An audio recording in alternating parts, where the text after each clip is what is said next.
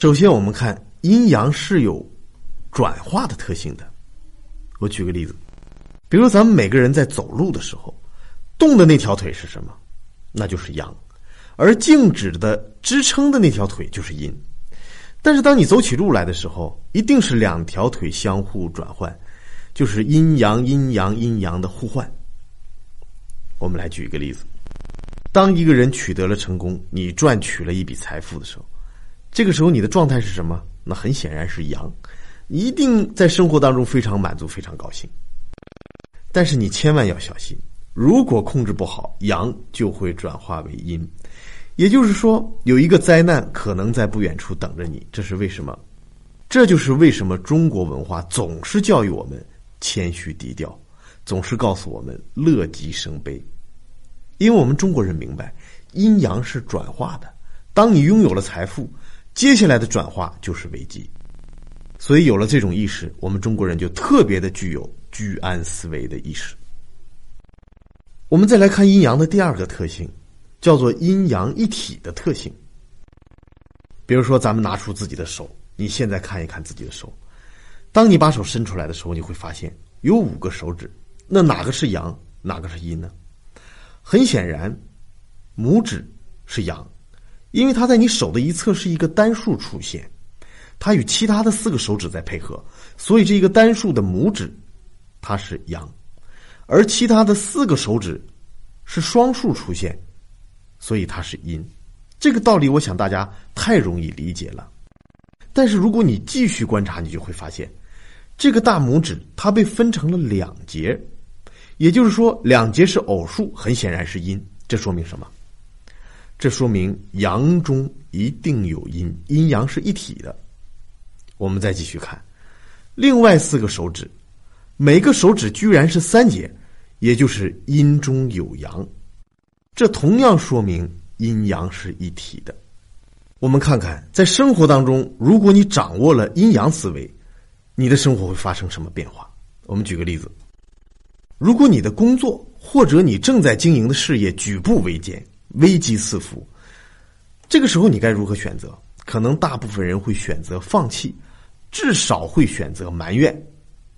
很多人会自暴自弃，但是懂得阴阳思维的人一定不会，因为他知道危机和转机是阴阳一体的。也就是说，你遇到危机的时候，一定有一个机会跟它并存。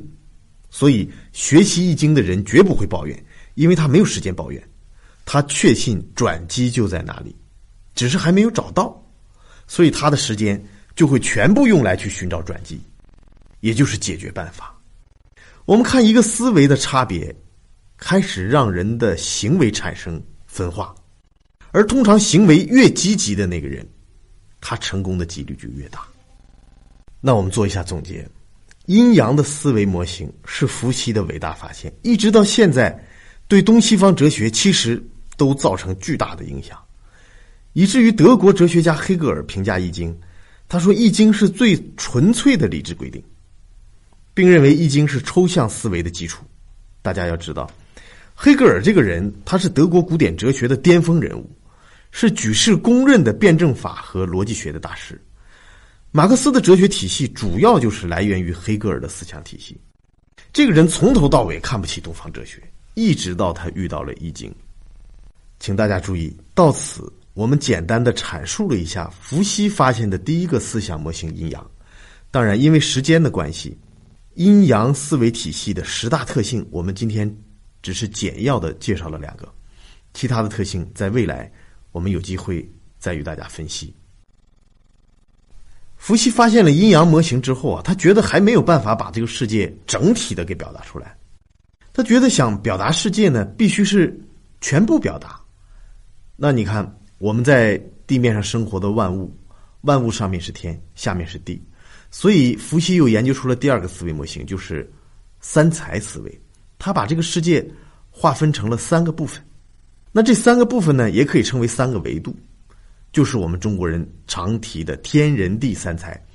也许很多人没有听过“天人地三才”这句话，但有一句话你肯定听说过，就是“天时地利人和”，这是我们常说的一句话。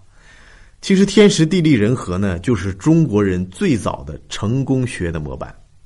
什么意思呢？你看中国人讲究，如果你想取得成功的话，你只需要具备三个条件。这三个条件呢，就是天时、地利、人和。我们再讲另一个模型啊，就比如说，如果你想点起一团火，你只需要具备三个条件：可燃物、氧气还有温度。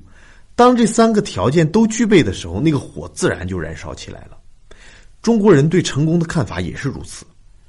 你想要做一件事儿。你只需要把天时地利人和三个条件汇聚到一起，这个事儿自然成像，它就成了。但是我们今天谈三才思维呢，更重要的是想告诉大家，三才思维其实它是一个解决问题的思想模型。李彦龙老师全套一百集易经课程，全息解读易经智慧，尽在公众号易经研习社。我们将在这里为你打造一个最专业的易经学习平台，请搜索公众号易经研习社。我们把三才思维。拆开来看，天人地天是什么呢？天你可以把它看成时间，人你可以把它看成角度，因为每个人的角度都是不同的。地呢，你可以把它看成空间，所以你看有三个要素就出来了，叫时间、空间和角度。时间、空间和角度这三个要素呢，就变成了你可以去使用的思维模型，它可以帮助你解决很多的问题，比如说时间。我想大家可能都有过失恋的经历吧。如果你连失恋的经历都没有过，可能我接下来要讲的话你很难懂。因为失恋的人，尤其是深深爱过一个人，在失恋的时候，你会非常痛苦。有些人痛苦到什么程度？痛哭流涕，甚至不再贪恋红尘，想出家的都有。最严重的，想要放弃自己的生命。这个问题在发生的时候，你非常痛苦。但是接下来你想一下。你想一想，你第一次失恋的场景。如果这个事情到现在已经过了一年的时间，你会发现，当初你的痛点到现在已经变得很淡很淡了。如果你距离失恋这件事情已经有五年了，你会发现你的痛苦感已经完全消失。如果你距离失恋已经十年了，提起那一段痛苦，你甚至会嘲笑自己非常幼稚。请大家注意。你的痛苦是如何被解决掉的？是时间，时间帮你解决了问题。我们再来看另一个要素——空间。有一次，一个创业团队的两个合伙人呢，因为意见分歧闹得不可开交，每个人都想说服对方，但是他们都无能为力，因为他们都认为对方非常固执。于是两个人就进入了一种状态，什么状态呢？一会儿冷战，一会儿吵架。其中有一个人呢，就来找我诉苦，他说：“龙老师。”我这个伙伴太固执了，我的意见他根本听不进去。每次我们在会议室探讨问题，最终的结果都是吵架结束。他说：“我准备散伙了。”我听到这儿啊，我知道他说的是气话，但我也很清楚另一个问题：一个团队能够一起创业是多大的缘分和多大的不容易。我想有过创业经验的人都会有这种体悟。创业团队在一起是值得我们大家珍惜的。于是我继续听他说，他说当初我们在一家快餐店喝酒，两个人喝醉了，一边喝一边谈自己的理想，然后决定创立这家公司。现在创业两年多了，你说闹到这个地步，谁都不愿意看到。于是我给了他一个建议，我说：你们不如再回到那家快餐店，你们再喝顿酒。这两个人真听话，真的又到那个快餐店去喝了顿酒。更重要的是什么呢？那顿酒之后，两个人和好如初，继续创业。大家要特别留意，我们在生活当中的误解。如果你一直没有办法解决，你不如换一个地点去解决。因为当你到另一个空间当中去的时候，你的状态和情绪全会发生变化，解决问题的可能性就变大了。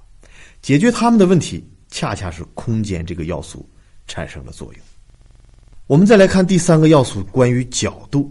有一对夫妻朋友相互抱怨，彼此呢都说对方不爱自己了。那我在劝诫他们呀，所以我就要了解。我说你们为什么吵架呀？那这对夫妻本来在圈子里是模范夫妻，结婚了十几年。那两个人的吵架原因呢，其实特别简单，就是因为一碗汤。可能大家想不到吧？因为一碗汤吵什么架呢？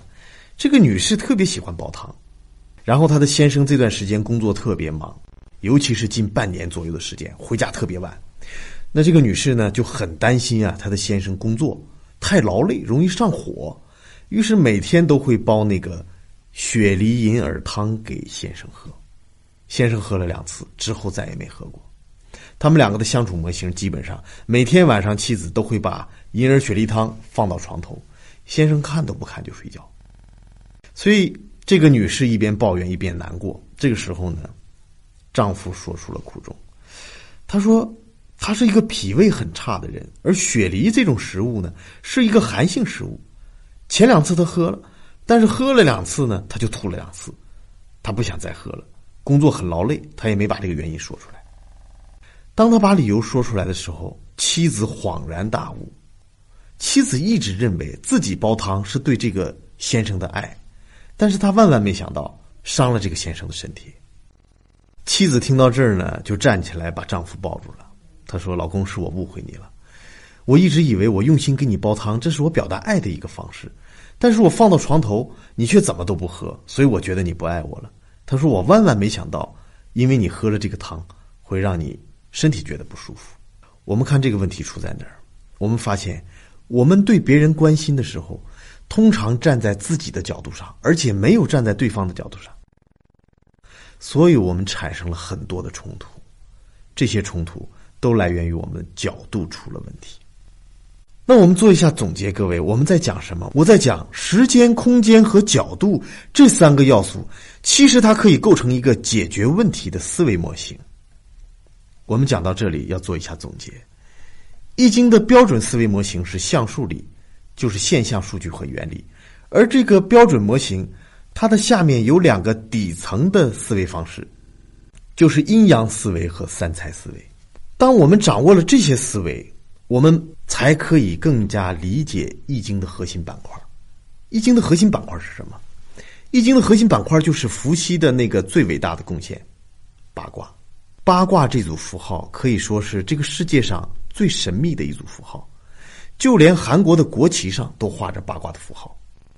有人说，了解八卦就可以知道一个人命运的吉凶；有人说，了解八卦就可以了解自己修炼的八个维度；有的人说。若要了解阴阳八卦的理论，乾坤只在一掌间，就是你拿手算一算，就知道未来会发生什么。这些话呢，有一些是迷信，但有一些呢却是现实的。